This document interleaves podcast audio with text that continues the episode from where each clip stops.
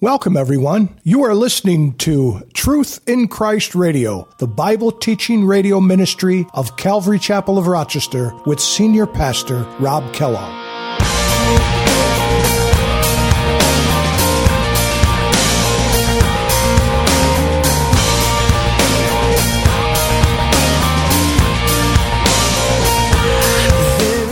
So, if you think about it, God had the throttle on their whole existence through that desert. And at night, when that pillar of fire was there, it, it just stood stationary until he wanted them to move. And why did he want them to move? Because there were things that they had no clue about, enemies around them that they had no idea about. And God's saying, you know what? Now is the time to move. And he would move, and all they had to do was simple obedience and follow him. Right? But he knew their heart, and that's why it took 40 years. He couldn't give them the promise that he wanted to give them while they were still in this attitude of unbelief and rebellion.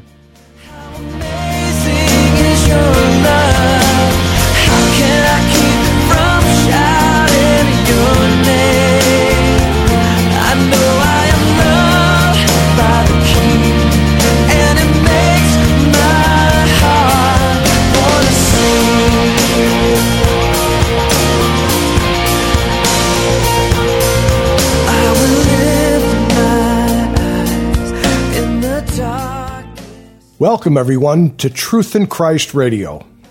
Today, Pastor Rob continues our study in the book of Deuteronomy, chapter 1, by expressing how important it is to obey God. The repeating of these truths to the nation of Israel in this book makes it clear the relevance of following the Lord and obeying His word. His warnings to them apply to us as New Testament believers. God kept the nation of Israel in the desert for 40 years because of their unbelief and rebellion, and we don't want to make the same mistakes. We should always obey God and leave the consequences to Him. Let's listen to Pastor Rob with today's message. And throughout the scripture, you know, uh, in Ecclesiastes, God has to tell us to, to listen, to hear, to listen. In Ecclesiastes, we had this uh, verse this last Sunday chapter 5 verse 2 it says do not be rash with your mouth and let your heart let not your heart utter anything hastily before God for God is in heaven and you are on earth. Therefore let your words be few. So in other words let my words be few but be listening a lot more. That's why it says in James so then my beloved let every man be swift to hear and slow to speak and slow to wrath. Slow to wrath we listen twice as much as we hear. And sometimes I have to hear things over and over and over again before I finally submit to them, before I finally obey the Lord. It's like that with kids, too, isn't it? For those of you who have children, you tell your kids over and over again pick up your room, do this, do that. And it's the same thing over and over again. And what a joy it is for a parent to see a child somewhere along the line, they really get it, and they finally say, you know what? I'm going to do it. And you don't have to ask them. That's a really good time. That's a really good thing when that happens. In Romans chapter 10, it says, So then faith comes by hearing, and hearing by the word of God. And this hearing that God wants them to hear this again. This, this, he wants to retell the, the events of, of the Exodus and, and, and Numbers. He wants to retell those things, to prepare them do you remember when this happened? And what was the result of that? And what did you learn? Well, this is what God wanted you to learn. And do you remember what happened? Do you remember the, the, the horrible consequence that came about? God doesn't want you to go through that horrible consequence, but you have to obey the first time. And so he's teaching them obedience, and he's showing them from their ancestors this is what not to do. Your forefathers did this, and this is what happened. And it's always good for us to be aware of these things. Again, I love that verse. If we, uh, where is it? Those who do not remember the past are condemned to repeat it. It's so true. And the key verses in this whole book of Deuteronomy are these it's in chapter 6. Says in verse 1, it says, Now this is the commandment, and these are the statutes and judgments which the Lord your God has commanded to teach you. And again, remember, he's speaking to a new generation that's been born out in the, in the, in the wilderness as they are wandering around. They're getting ready to go into the promised land. Everyone else has died off, as God had told them. They are going to die off, and he's going to wait until they do. And when they're ready, he's going to. Now they're right at the edge of the promised land. They're about ready to cross the, the, the, the Jordan River into Jericho and to go after Jericho. And they're there. And Moses is telling them, rehearsing for them again these things. He said, These are the now this is the commandment, and these are the statutes and judgments which the Lord your God has commanded to teach you, that you may observe them in the land which you are crossing over to possess, that you may fear the Lord your God, and to keep all his statutes and his commandments which I command you, you and your son and your grandson, all the days of your life, and that your days may be prolonged. Notice that. Obedience prolongs life. Disobedience shortens life. Later on, he would say, I put before you death and life. And he says, choose life. Choose life. You choose life, you choose obedience. But verse 3 is the, is the capstone, really. He says, Therefore, hear, O Israel. That word here is the word Shema in the uh, Hebrew. It's the word or Shema Israel, the, the, the Shema temple here locally in Brighton. That's, it's named after this word. Hear. It means to hear with the intention of doing something. Not just to hear it and let it go in one ear, or not the other, but to hear with the intent of doing something about it. So he says, Therefore, hear, O Israel, and be careful to observe it, that it may be well with you, and that you may multiply greatly as the Lord God of your fathers has promised you, a land flowing with milk and honey.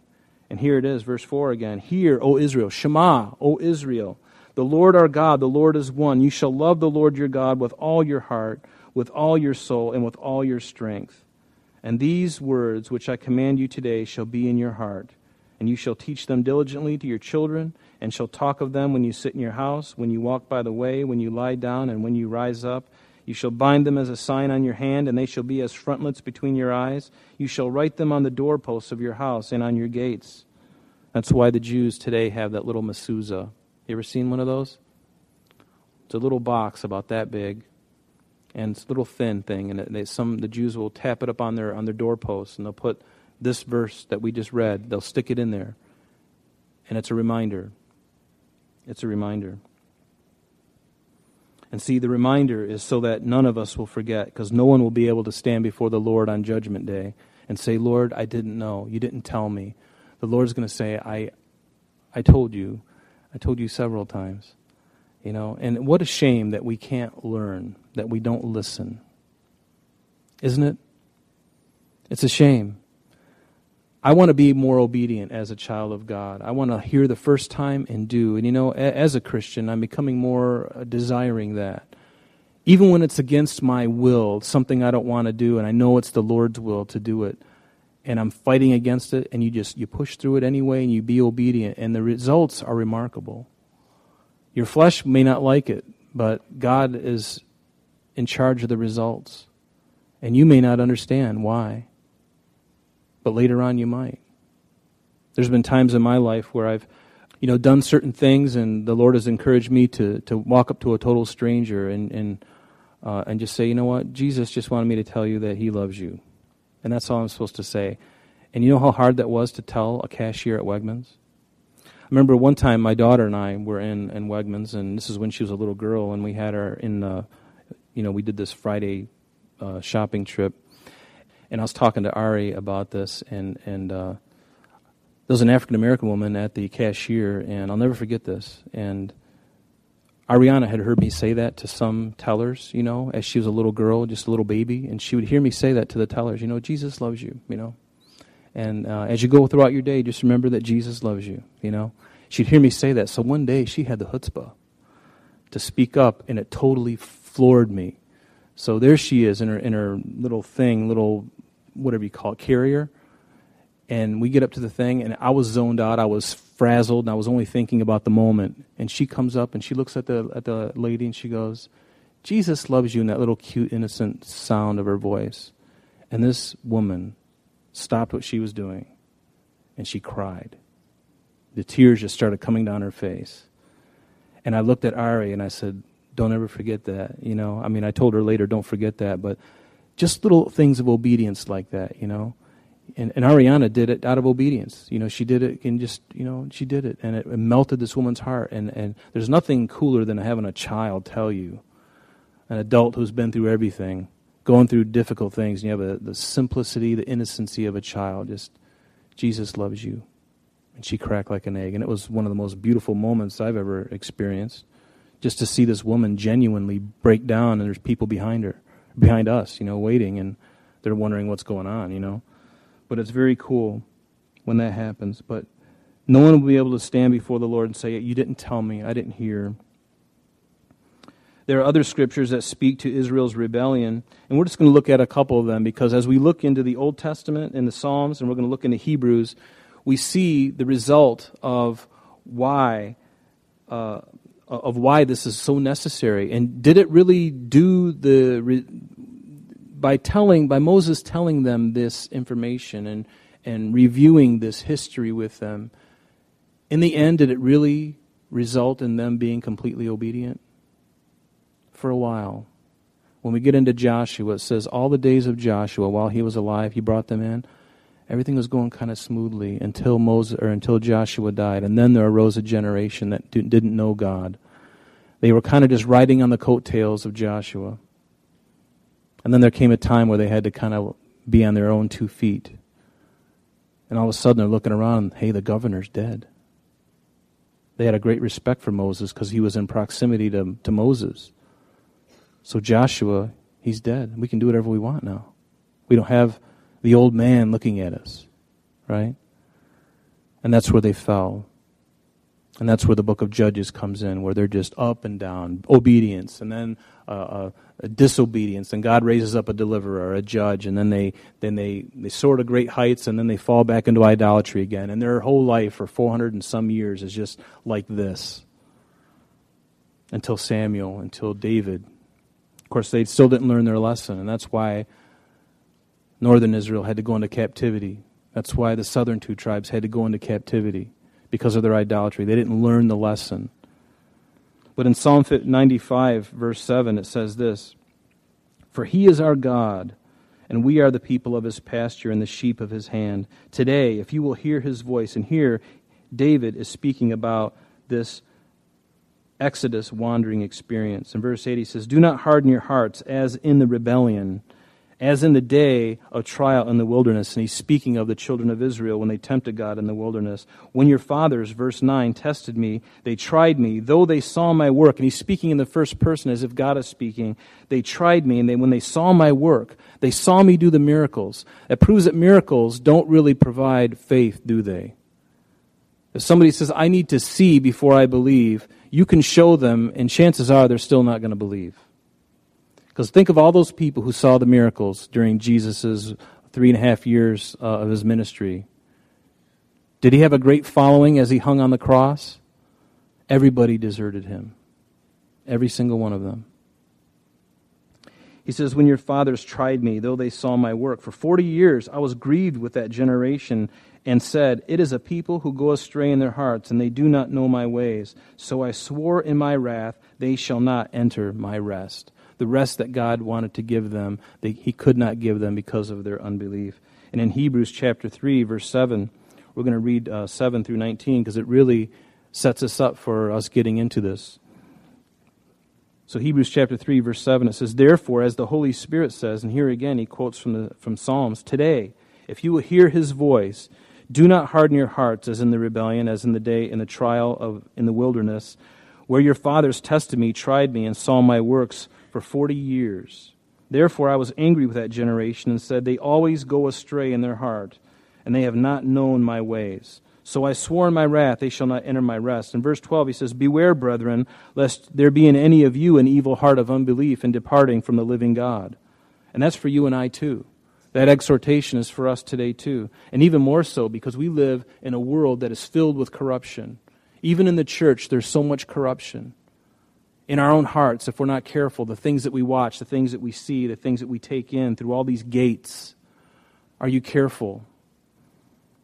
He says, Beware lest there be in any of you an evil heart of unbelief in departing from the living God, but exhort one another daily while it is called today lest any of you should be hardened through the deceitfulness of sin. That's what it does. It's deceitful. And for we have become partakers of Christ if we hold the beginning of our confidence steadfast to the end, while it is said, Today, if you will hear his voice, do not harden your hearts as in the rebellion. For who, having heard, rebelled? Indeed, was it not all who came out of Egypt led by Moses? Now, with whom was he angry for forty years? Was it not with those who sinned, whose corpses fell in the wilderness?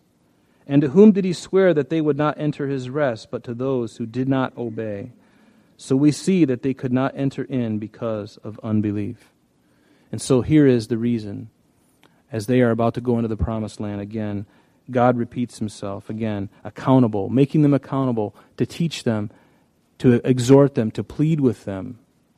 Do not fall into the same path as your forefathers. So let's get right into Deuteronomy. It says, These are the words which Moses spoke to all Israel on this side of the Jordan. Now, when you think of this side of the Jordan, if you could look up on the screen, this is kind of weird. This has always kind of puzzled me, but, um, but this side of Jordan, everybody knows the Jordan River is right here, right? Because here is the, the Sea of Galilee, and right down in the middle of it is the Jordan River, and there's the Dead Sea, the northern part, and then the southern part. So this side of is always on the eastern side. Okay, so when he says this side of Jordan in the wilderness, in the plain opposite Suph, between Paran, Tophel, Laban, Hazeroth, and Dizahab. And, and I love what he says in verse 2 It is 11 days' journey from Horeb by the way of Mount Seir to Kadesh Barnea. Now look at this. Down here is, oops, wrong, uh, wrong button. Right down here is where we believe Mount Horeb is, Mount Sinai. It's the same mountain, Mount Sinai, Mount Horeb. It's the same thing. So right here, from here up along the coast here to Kadesh Barnea, which is right there, about 11 days. And yet it took them 40 years. 11 days. It could have taken them two weeks finally to finally get into the promised land. And was it God's fault? Now, the thing that puzzles me is as you read Exodus and you remember the cloud that was guiding them through the day, there's a point in, the, in, the, in Exodus where it says when the cloud w- rose and it, and it started to move, they would start packing up the temple or packing up the tabernacle, all that stuff, and they would, be, they would go and they'd follow the cloud, and it would lead them where they were to go next. So if you think about it, God had the throttle on their whole existence through that desert. And at night, when that pillar of fire was there, it, it just stood stationary until he wanted them to move. And why did he want them to move? Because there were things that they had no clue about, enemies around them that they had no idea about. And God's saying, you know what? Now is the time to move. And he would move, and all they had to do was simple obedience and follow him. Right? But he knew their heart, and that's why it took 40 years. He couldn't give them the promise that he wanted to give them while they were still in this attitude of unbelief and rebellion. God wanted to make sure that they were ready for it. There's about 150 miles between these two points that we just showed you on the screen, and it should have only taken them about two weeks after leaving Egypt to get into the promised land. So they needed preparation. I love what it says in James chapter 1 verse 17. We looked at it this last Sunday. It says every good gift and every perfect gift is from above and come down from the Father of lights with whom there is no variation or shadow of turning. A gift that God wants to give. Remember we talked about it a couple Sundays ago. My daughter asked me, "Daddy, if I asked the Lord to give me a 400 pound chocolate bar, would he give it to me?" And I'm like, "Yes, your mother would love that because she would she would be gnawing on it just like you. No, he wouldn't. He couldn't give it to her because he knew that she would just indulge in it and get sick. See, that's it's not a good and perfect gift then, is it? Because God knows my heart. If he gives me something I'm lusting after and I consume it on my own lust, what does that accomplish? Nothing. It, it, it's a temptation. And the, the promised land would have been a temptation for them had God not tempered them like fire, like silver in a furnace for that 40 years. They had to be purified. They had to be, they had to, the heat had to turn up for all that dross to come to the surface, and God could skim it off the top and says, you know, you're not quite ready. You got so much anger, so much rebellion in your heart, and I'm going to allow circumstances that are going to provoke you. I'm going to allow it. I'm just going to let the let your flesh do it because I'm not going to intervene until you're ready, and I'm going to woo you until then. I'm going to be trying to draw you close to me. Right? And isn't that what God wants to do? He wants to draw us close to Him. And yet we resist Him sometimes. And He's like, I got to turn up the heat a little bit. It's going to hurt a little bit. But in the end, you're going to go into the promised land. And when I give you that good and perfect gift, you're going to be ready for it. And it's not going to be a temptation. It's going to be the greatest blessing. That's why, for those of you who are um, courting or are about to get married, stay pure until the day of your marriage. It's a good and perfect gift that God wants to give you when you walk on that. And, I, have seen it uh, here uh, more than a couple times. And it's a really sweet thing when both of these young people walk down and they're both virgins and they've only held hands, maybe pecked each other on the lip once or twice, but they've kept it, you know, quick and short and, you know, but you know what I'm saying? And the blessing, the blessing of being able to go into that day knowing that they've been pure before God. I tell you what, there's no greater thing to witness as a church when two young people are doing that. It is so wonderful. And it's a good and it's a perfect gift. The promised land was a good and perfect gift, but it needed time. They needed time. God knew it. And so he was the governor. He was the one with the accelerator and the brake. And he was going, Now I want you to move. There's something you don't understand, but just trust me, follow me, and go. And then they would go. And then he would. Then he had to put on the brakes and say, "What's what's all this noise down here?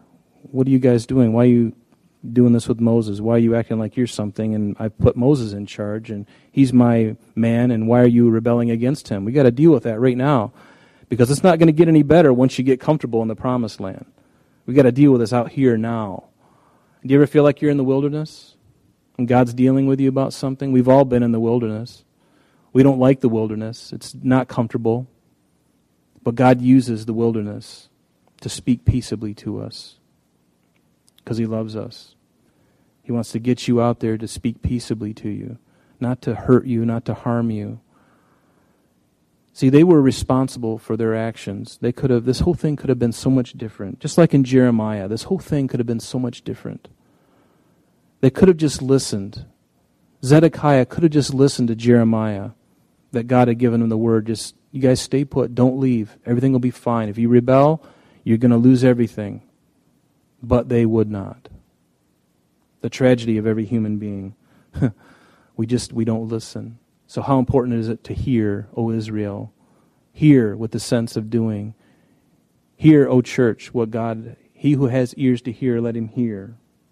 Verse 3, it says, Now it came to pass in the fortieth year, in the eleventh month, on the first day of the month, that Moses spoke to the children of Israel according to all that the Lord had given him as commandments to them. Now it's interesting. This is the one of the first the first time we see in this book anyway where we have a time reference, and I want you to to look at that there in verse 3, it says, On the first day of the, I'm sorry, in the 40th year, they're coming to an end. The 40th year, the 11th month, the 11th month, on the first day of the month. Turn with me now to Numbers chapter 33. I want you to show you something. Numbers 33, we're going to look at verse 38. And this is another place. There, there are a couple other time references in here, but I want you to get the, the feel of how close of proximity it is. Aaron prior to going into, uh, before Moses and uh, was going to lead them or was going to share with them, you know, sharing with them the, the book of Deuteronomy. Before that, in verse 38, let me just read it to you. It says, Then Aaron the priest went up to Mount Hor at the command of the Lord and died there in the 40th year after the children of Israel had come out of the land of Egypt on the first day of the fifth month. So it's the 40th year, the fifth month on the first day. So, what does that mean? It means from this moment when Aaron died, he died on this mountain right here, right up here, where that little red dot is up there. Unfortunately, that's all the time we have for today. But please join us next time as Pastor Rob continues our study in the book of Deuteronomy. Calvary Chapel of Rochester is located at 2503 Browncroft Boulevard, Rochester, New York, 14625. You can reach us at our church office between 9 a.m. and 4 p.m. Monday through Friday at area code 585 586 3140. If you would like to have an audio CD of today's message mailed to you in its unedited form, simply mention today's date when contacting our church office for ordering details. And that number again is 585 586 3140. You can also contact us via the web by logging on to www.calvaryrochester.com. There you will be able to access a number of useful things, such as information concerning our beliefs, ministry and contact information, our location and service times, and much more.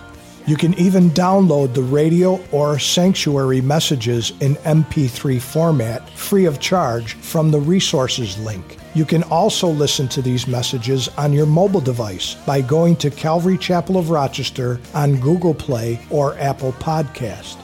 We're so glad that you could join us today. And if there is any way that we can bless you in your walk with Jesus Christ, please don't hesitate to call our church office. Remember, Jesus said, I am the way, the truth, and the life, and for this cause I have come into the world, that I should bear witness unto the truth. Everyone who is of the truth hears my voice. May God bless you in abundance today as you walk with Him. And until this same time tomorrow, this has been Truth in Christ.